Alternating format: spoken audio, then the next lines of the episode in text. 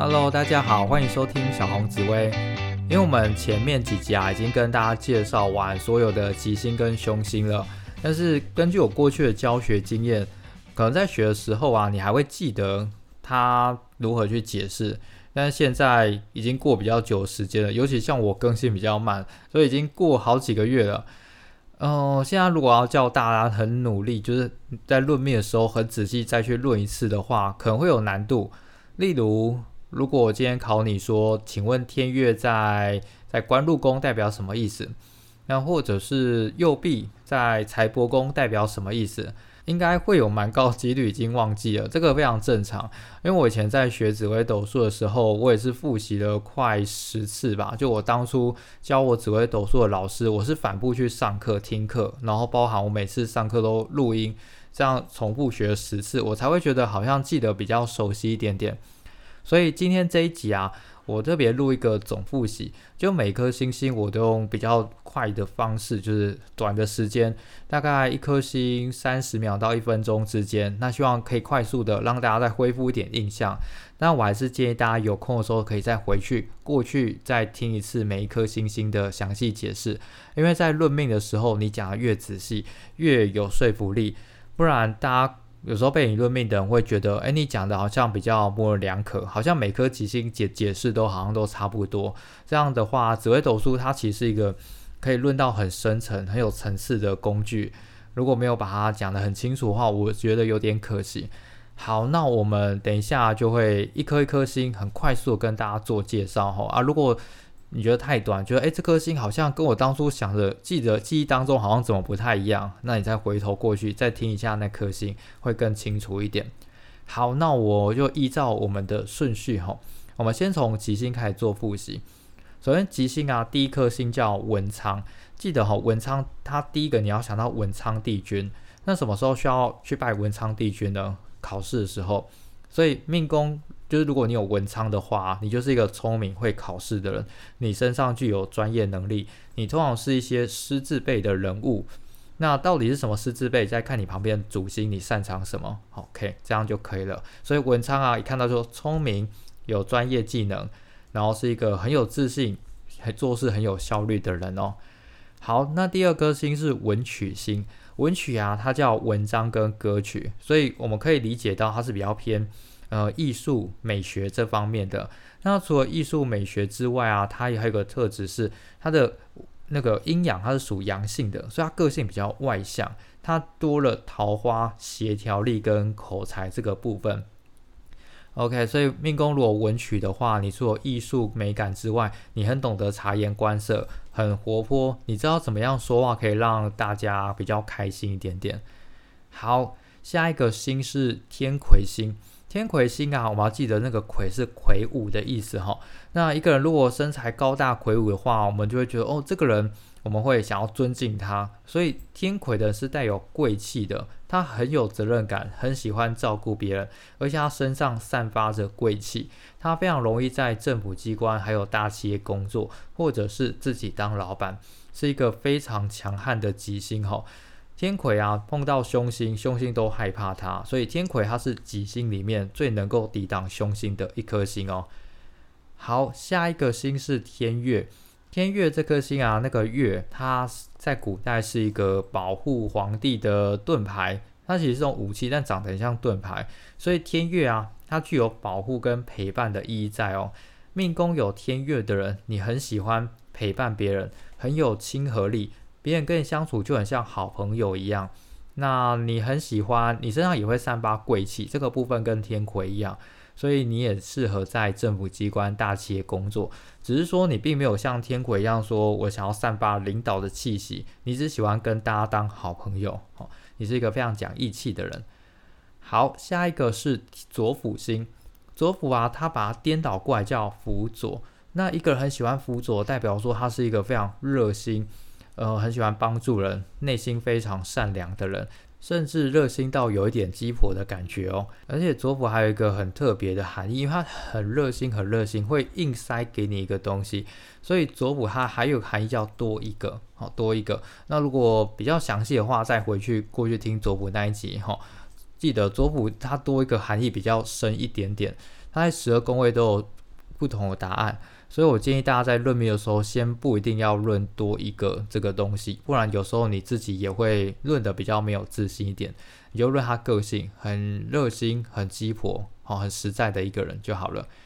好，下一个是右臂。右臂啊，他是一个很温和的星星，他也很喜欢帮助别人，可是他的帮助是比较贴心、细心的，会去观察，然后再默默帮你准备。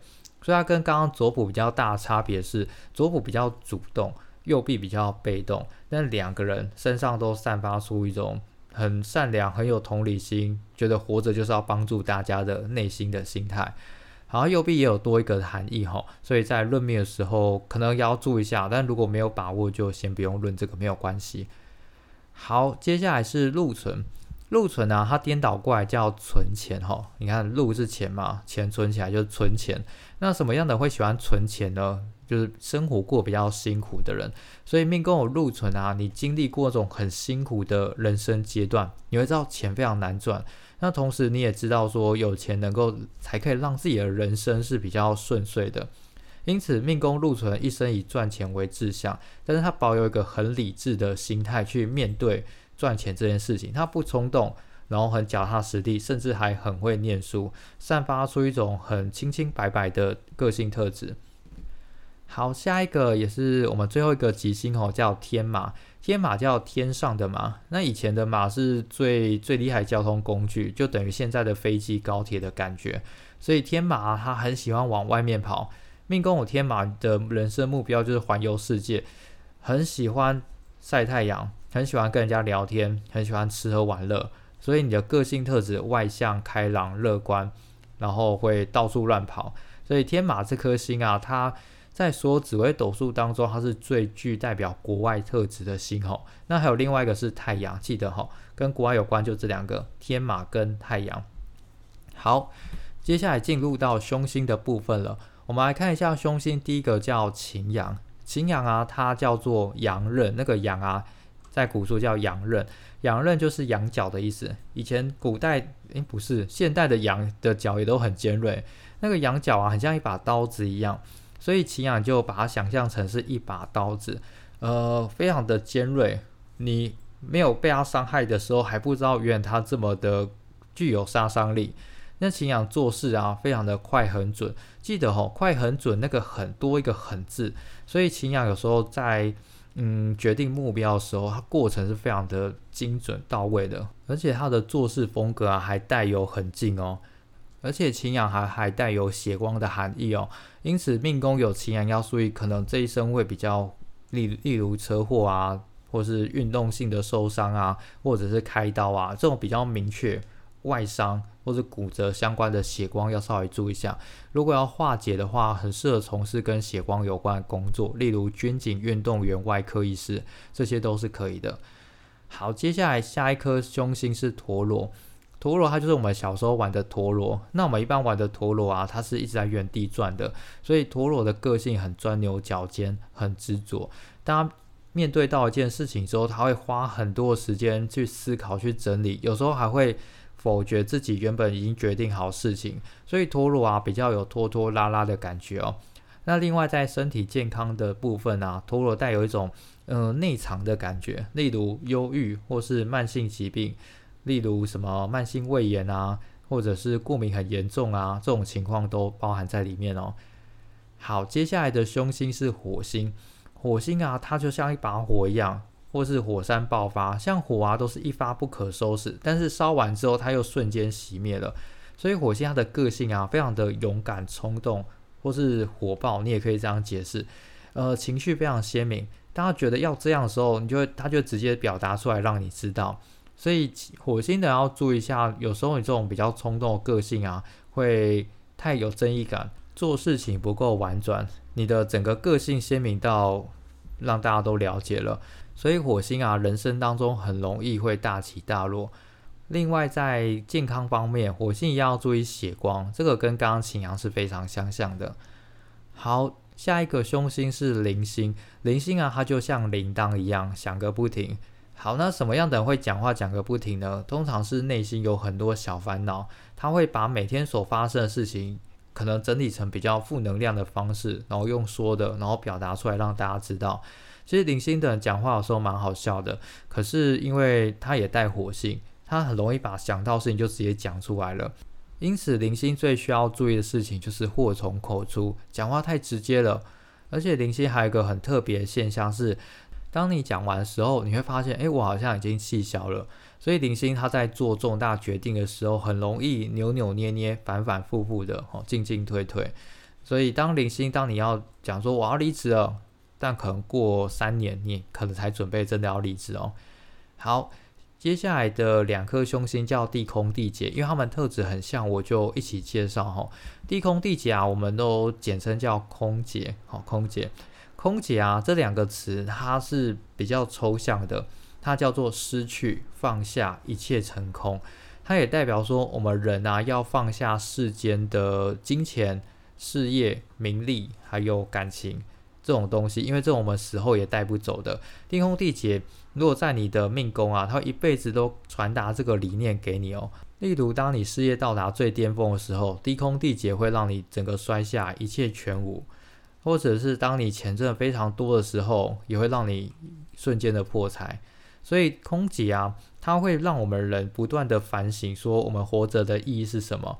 所以地空地解的呢比较有慧根哦。根据我过去教紫微斗数的学生来讲，地空地解的比例是蛮高的。就是如果在你的命宫、官禄宫、财帛宫、迁移宫，我们讲命财官迁这四个宫位，只要有空解的人啊，都是很有慧根的。那如果过去人生有遭受过那种突然摔下来、一切成空的经验的话，那它也代表说上天要给你一些任务，你要去做一些回馈社会、贡献社会的事情。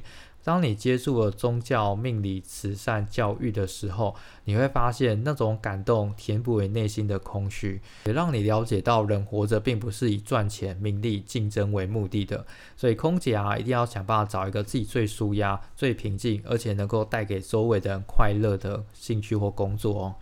好，那以上是所有吉星跟凶星的简短介绍。